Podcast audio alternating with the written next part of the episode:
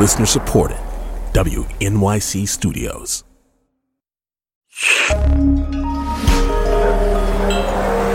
Listener supported. WNYC Studios.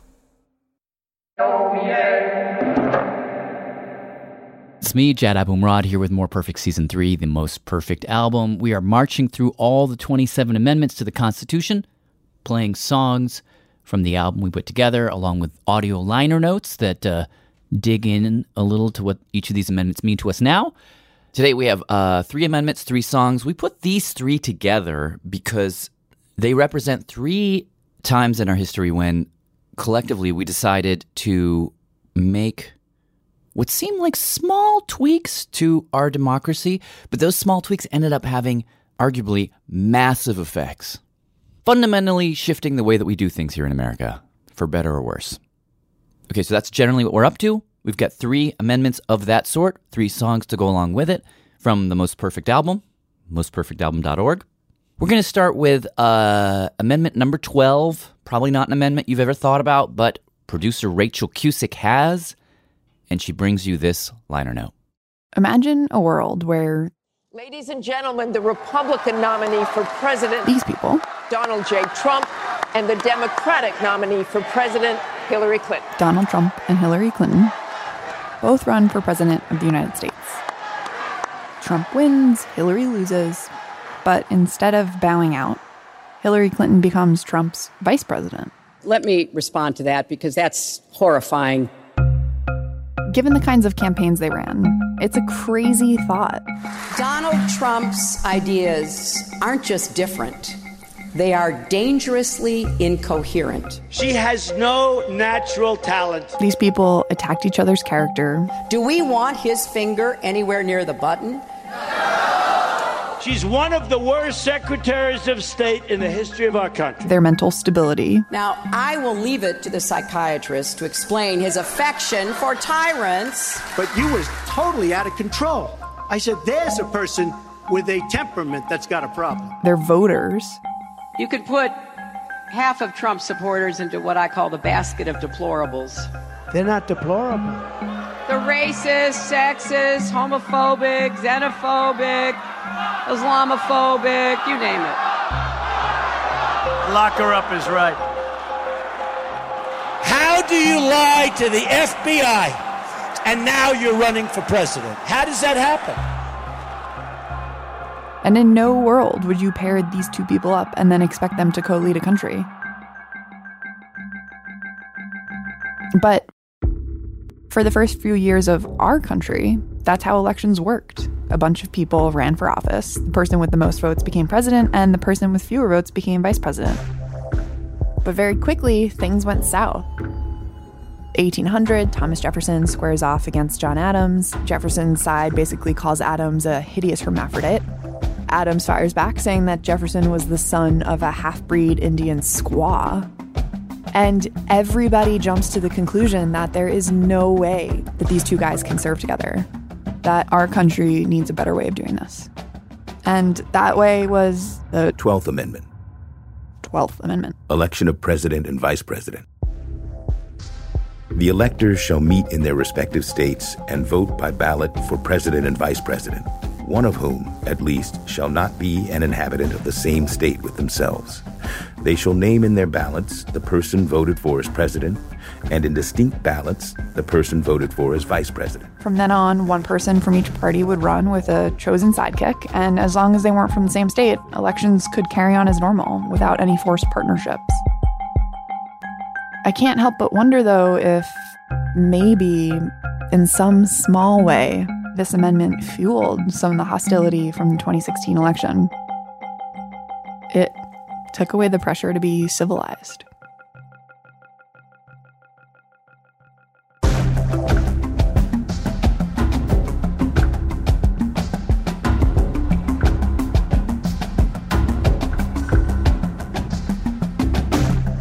Rachael Cusick with that liner note for the 12th Amendment. Now, the band that tackled the 12th on the Most Perfect album happens to be one of my favorite bands. I've been listening to these guys for like 10 years. Hi, this is Toto from the band Octopus Project. We chose the 12th Amendment for our track without knowing too much about the amendment itself. Unlike the more famous amendments like the first or the second, the 12th is pretty dry and mostly deals with procedural details rather than describing specific individual rights, so we weren't completely sure how to approach it. Uh, when researching the amendment a little more, especially in an essay we found called Who's Afraid of the 12th Amendment, it became clear that the dryness and procedural language was the point, that the Federalists believed that an intricate structure of checks and balances was a more effective deterrent to a tyrannical government than an enumeration of specific rights or parchment barriers, as they called that approach. And there's something really interesting to us about the concept of a series of dispassionate systems and mechanisms being as much a defender of liberty as some of the more dramatic flaming sword amendments in the Bill of Rights. Same. This is fun. The looping, mechanical, clacking sound in the track Same. Connects with that image for us.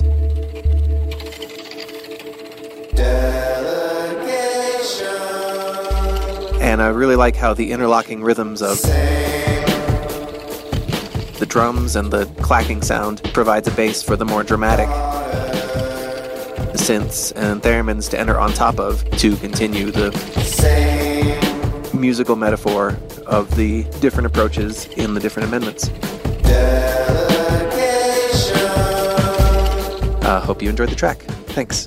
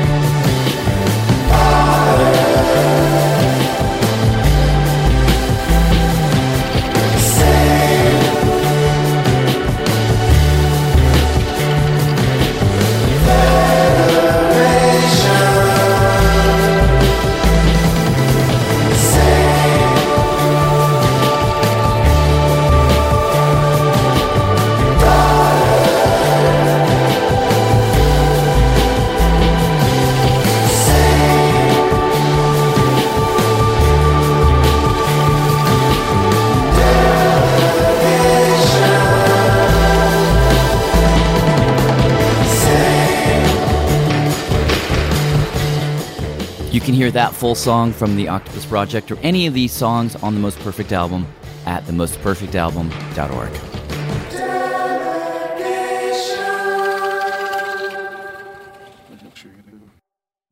I love that song. Okay, so we're going to skip uh, right ahead from 12 to 20 because they both came about around the same time. They both deal with the oddness of elections. This particular one, number 20, tries to close a devilish little window of time that occurred after an election but before a person took office. Sometimes called the lame duck period, which makes it sound gentle and harmless, but as Julia Longoria will explain, it's not. It's not. Well, it's a small niche, but I'm certainly a 20th Amendment person, and there are not too many other people trying to fill that void. so I talked to this professor, Ed Larson, who considers himself a 20th Amendment man. Absolutely correct. So it's like kind of hard to get people up in the morning for like structural changes. I guess the Bill of Rights might be a little bit more sexy, for lack of a better word. But well, it got me up this morning. um, it can get people up, but it takes more explaining. As unsexy as the 20th Amendment might seem, it was passed thanks in large part to a very sexy president. Well, he was off in a hotel room with his mistress when he got word that he'd just gotten the nomination. They nominated the darkest of dark horse candidates. His name? Warren Gamaliel Harding. Warren G was on the streets. Warren G. Harding, 29th President of the United States, has become famous for his steamy infidelities and his failures as a president. I there are very few supporters. Is uh, he like universally acknowledged to be one of the worst presidents or The general consensus among historians and political scientists of both parties is Harding defines the bottom. Harding himself famously said, I am not fit for this office and should never have been here. He was a, a, a modest man who had a lot of reason to be modest. He wasn't exactly an ideas guy. The Republican Party chose him as a compromise. he would be a tool of the special interest and a tool of the members of Congress, the tool of the people picking him. And it turns out, generally kind of a tool. And this one episode in President Harding's presidency was unpopular enough that it inspired the country to change something pretty fundamental about the way things ran. The old system was set up almost by accident. It was an accident of timing. Since the founding of the nation, our government ran on a very strange schedule. Elections would happen in November, like they do now, but new leaders wouldn't take office until way later. Presidents started their terms five whole months after they were elected, and Congress? The new Congress didn't first meet for a year. This created a strange phenomenon where anytime a Congress was elected, the old Congress, the lame duck Congress, they call it, that had been potentially voted out by its people, those guys got to meet for a whole session. A whole session where they didn't have to answer to the people. And you ask why? Why would such an obvious anomaly not be corrected? The reason is it's why other logical constitutional amendments don't get passed. Somebody gains. The lame ducks. The lame ducks gain from this. The lame ducks gained because they basically had an entire session of Congress where they were free to do what they wanted. And because every member of Congress views themselves as a potential lame duck, they all are going to retire or lose sometime. Hmm. You could never get enough of them to vote for the amendment. That is until this one shameful, shameful episode under Warren G. Harding. Harding, lead the GOP. Harding, on to victory. Let's back up. My countrymen, there isn't anything the matter with the world civilization. President Harding ran on two catchphrases. One, he invented a new word Normalcy, return to normalcy. Whatever normalcy is, we're going to return to it. not revolution, but restoration. And right after World War I, that was a popular idea. That vision of when America was was great. Hmm. He wanted to bring that back. The other was Safeguard America first. America first. To stabilize America first. To prosper America first. To think of America first. He called for uh, sort of isolationism, breaking relations with our traditional allies in Europe, getting rid of immigrants. I know what you're thinking. He pushed uh, immigration legislation that became law that, for the first time, excluded people from America based on the source of where they came from Southern Europe and Eastern Europe, hmm. totally barring people from Asia, of course, barring people from places like Africa. And the appeals for a return to normalcy and America first had tremendous resonance in 1920. By 1922, His second year in office, wasn't quite so sure because you had a backlash. and the midterm elections of 1922 were a landslide against Harding and the Republican Party. The Democrats gained 84 seats. It was a huge wave election. It was one of the biggest losses for a sitting president's party that the House of Representatives had ever seen. Just for contrast, the latest midterm swing in the House was roughly the 20th largest in history. This one was the fourth largest in history. And yet, at the time, When you did have a wave election, when one party lost power, the other party hung around,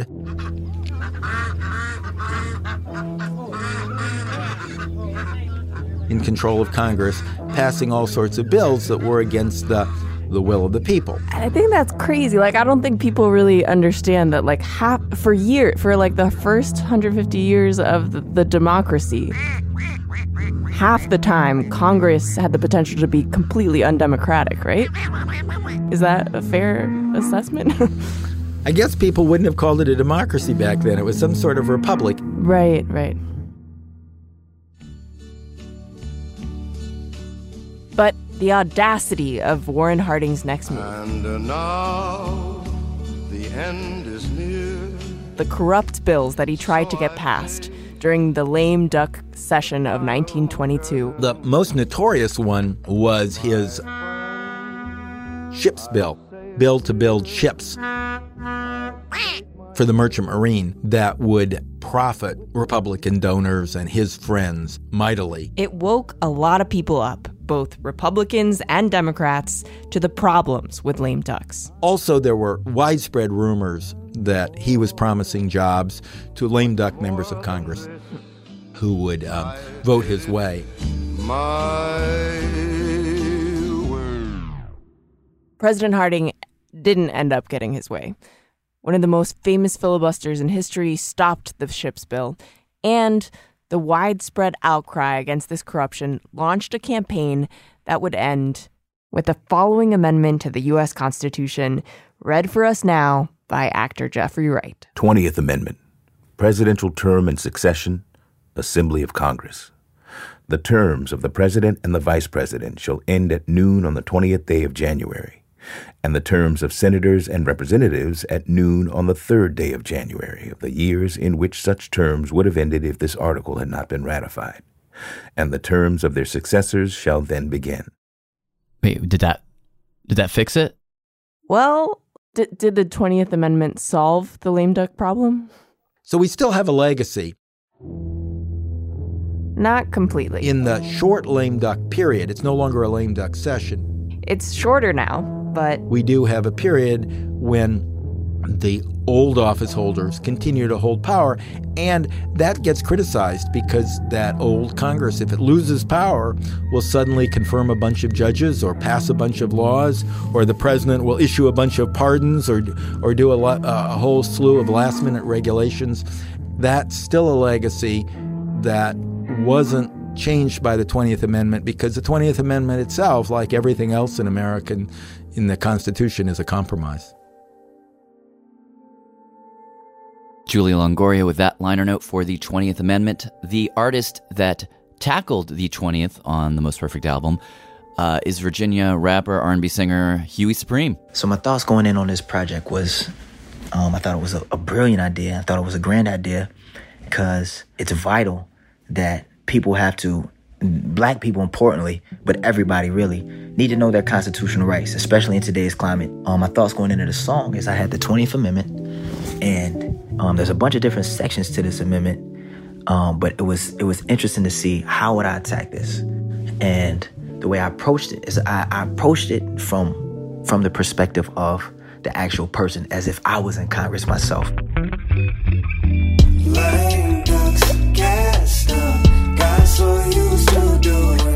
Nothing. For so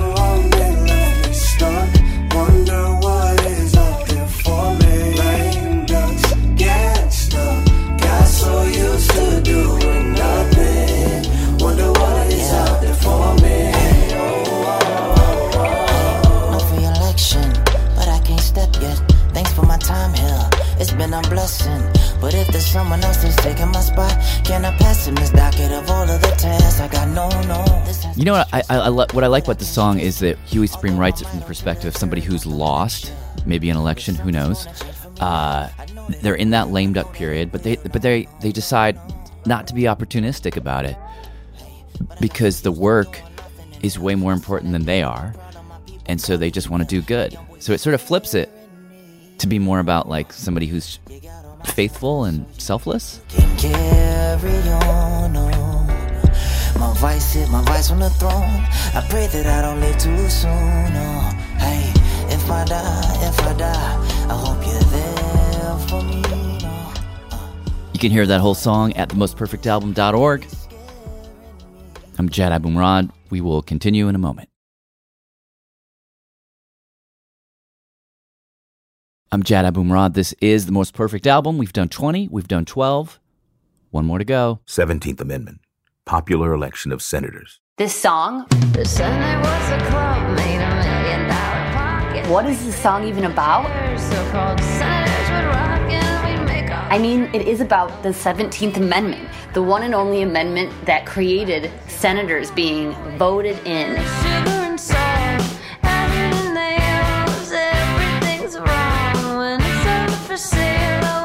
I was like so unchill while recording this song. I wrote most of the lyrics staring at a cartoon that will pop up if you Google 17th Amendment. In 1913, we sealed the deal. He said you can't spend money, sit here. Okay, so a little background. Uh, that is indie rocker, singer songwriter person Stef Chura, who chose to write a song about the 17th Amendment. That is an amendment, and she writes about this in her lyrics, that explicitly tries to stamp out undue influence from special interests. That phrase you constantly hear politicians say drain the swamp of special interests, no more special interests. Well, um, I didn't know this, but back in the day, we, the citizens of America, did not choose our senators directly. Uh, state legislatures would choose them for us, and that opened the door for those special interests to walk in and essentially buy power. You had uh, big oil companies, big coal companies, all kinds of big companies uh, making these backroom deals with state legislatures to get whoever they wanted elected. And the 17th Amendment put an end to that, made the electing of senators way more democratic.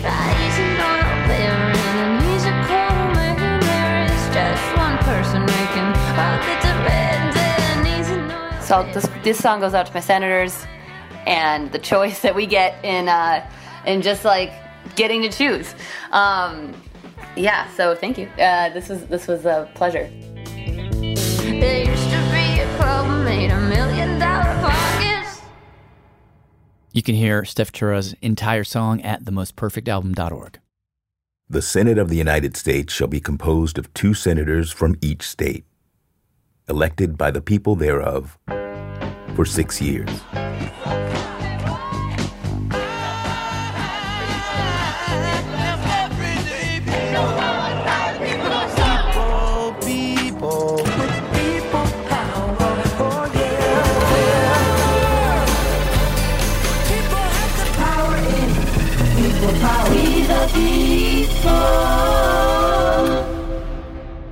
Producer Julia Longoria hit it. So, crazy story. For the first 150 years of our democracy, the people did not vote for our senators. Nope. Uh, so, yeah, the 17th Amendment changed that. It made things more democratic. And frankly, this seems like a very boring amendment, and I feel like we should move right along because there's really nothing to see here. You're right that most people don't go around thinking about the 17th Amendment and kind of like, you know, burning with the desire to have their state legislatures appoint senators. Uh, you know. yeah. But that desire did burn in the heart of this man. Yes, my name is John Daniel Davidson. I'm a senior correspondent at The Federalist. The Federalist is a conservative online Well, magazine. The 17th Amendment. And John D.D. has written in it about the need to rethink the 17th and maybe go back to the way things were, where state legislatures would choose our senators for us. It's an idea that first caught flame in his heart on a long drive where he says he saw democracy at work. So I went to Alabama and I drove around the state, going to a lot of different small towns and talking with Baptist churches, working class people. The state was in the middle of a special election to replace their senator. As I spoke to these people, the number one thing that came through was that they felt as though the federal government did not represent them and did not represent their values and that they had no voice. They felt like American democracy was being rigged by, wait for it, special interests. And at the time, there was one candidate who spoke directly to that feeling His big message? I do care about you. I am like you. I will represent you and not the special interests uh, that control Washington. When you put it like that, it sounds kind of romantic though. I mean, so right? Like it's like, Uh, oh, right, I'm gonna Right. No, it Yeah, does. Yeah. Absolutely. It sounds romantic. And until you end up with candidates like Roy Moore. Let's break it down. A total of nine women have now come forward with allegations of overtures by Roy Moore. What we're talking about here, Chris, is a 14 year old little girl. Roy Moore is a pedophile. Right and and that's when the reality kind of comes crashing in that that you do need to temper the will of the people and to direct it in positive directions In other words, maybe the people People! I ain't people! don't always know best. Maybe, and this is something you hear a lot these days, maybe democracy is not all it's cracked up to be. We do not have a democracy established by the Constitution. That's Todd Zywicki, one of the first people who called for the repeal of the 17th Amendment. Would you say that you were like the founder of this movement? Uh, well, first, it's a, a bit of an overstatement to call it a movement uh, it's- at this point. Yeah. Uh, He has no fantasies about the 17th actually being repealed, but he thinks it's a worthy thought experiment. Is it fair to say that you, you kind of want the Senate to look a little bit more like the Supreme Court? well, I think that's what the framers had in mind that people who served in the Senate would be people who weren't really going to stoop and scrabble for votes the way that we would expect the House of Representatives to do it. And Todd's argument sort of mirrors what a lot of the founders way back at the beginning were scared of. Hamilton, Madison, Adams, one of their big fears was that the people don't always know best, that democracy is good, but it's not everything. Because what ends up working with the people is sometimes rhetoric. It's stooping and scrabbling and telling people what they want to hear. Todd's argument is that we need a vetted group of people to pick the Senate. That'll mean senators are smarter, more independent, more thoughtful. I, I wanted to ask you these people that you talked to, um, did, did they convince you any? They gave me more reason to pause than I thought they would, actually. Historian Nancy Unger is Team Democracy. Can you give me like the catchiest radio jingle version of the argument for the 17th Amendment? And like why we shouldn't curtail the people's right to basically shoot ourselves in the foot? I would probably have to give you Robert La Follette's quote The supreme issue involving all the others is the encroachment of the powerful few upon the rights of the many. Doesn't exactly roll off the tongue, but we'll take it. Democracy is coming to the USA. Nancy argues you kind of got to pick your poison. Like, on the one hand, a world without the 17th Amendment, we kind of already know what that looks like. Anybody can do a Google search and look at some of the cartoons from the Gilded Age and, and Progressive era. Those are sort of the periods right before the 17th was passed. And there's a very famous one of all the, the senators in the Senate, but behind them are the real bosses of the Senate. And there's these huge money bags.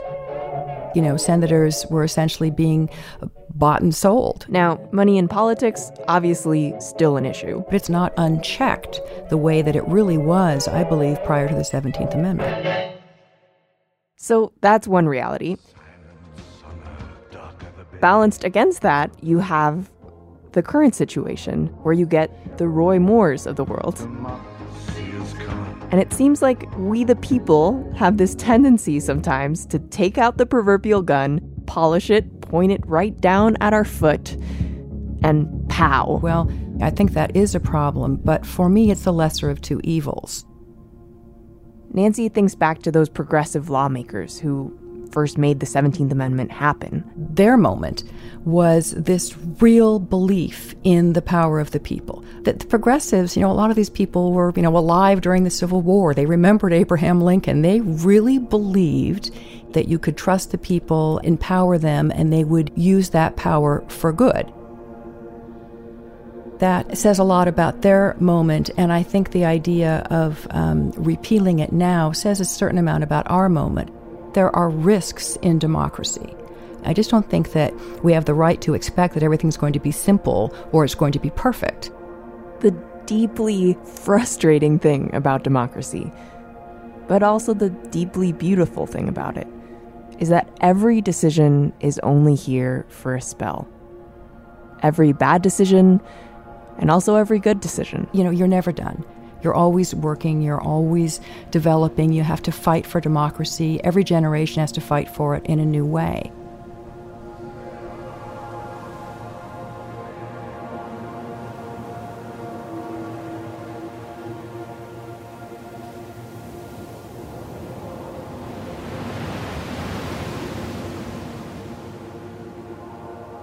Next week, we'll have the final episode of this season, the final two amendments. Look out for that. Uh, props to Julia Longoria and also to Donnie De Niro, who sang a song about the 17th Amendment, which you heard in that story. More Perfect is produced by me, Jad Abumrad, Suzie Lechtenberg, Julia Longoria, Kelly Prime, Sarah Qari, and Alex Overington, with help from Elie Mystal, Michelle Harris, and David Gebel. Thank you to actor Jeffrey Wright for being the voice of the amendments and to the National Constitution Center for collaborating with us on the website. Nora Keller is the reason our album 27, The Most Perfect Album, exists. Listen to it at themostperfectalbum.org. I'm Jad Abumrad. Thanks for listening.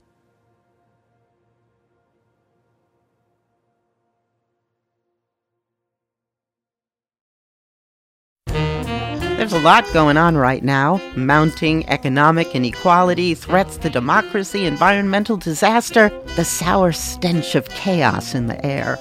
I'm Brooke Gladstone, host of WNYC's On the Media. Want to understand the reasons and the meanings of the narratives that led us here, and maybe how to head them off at the pass? That's On the Media's specialty. Take a listen wherever you get your podcasts.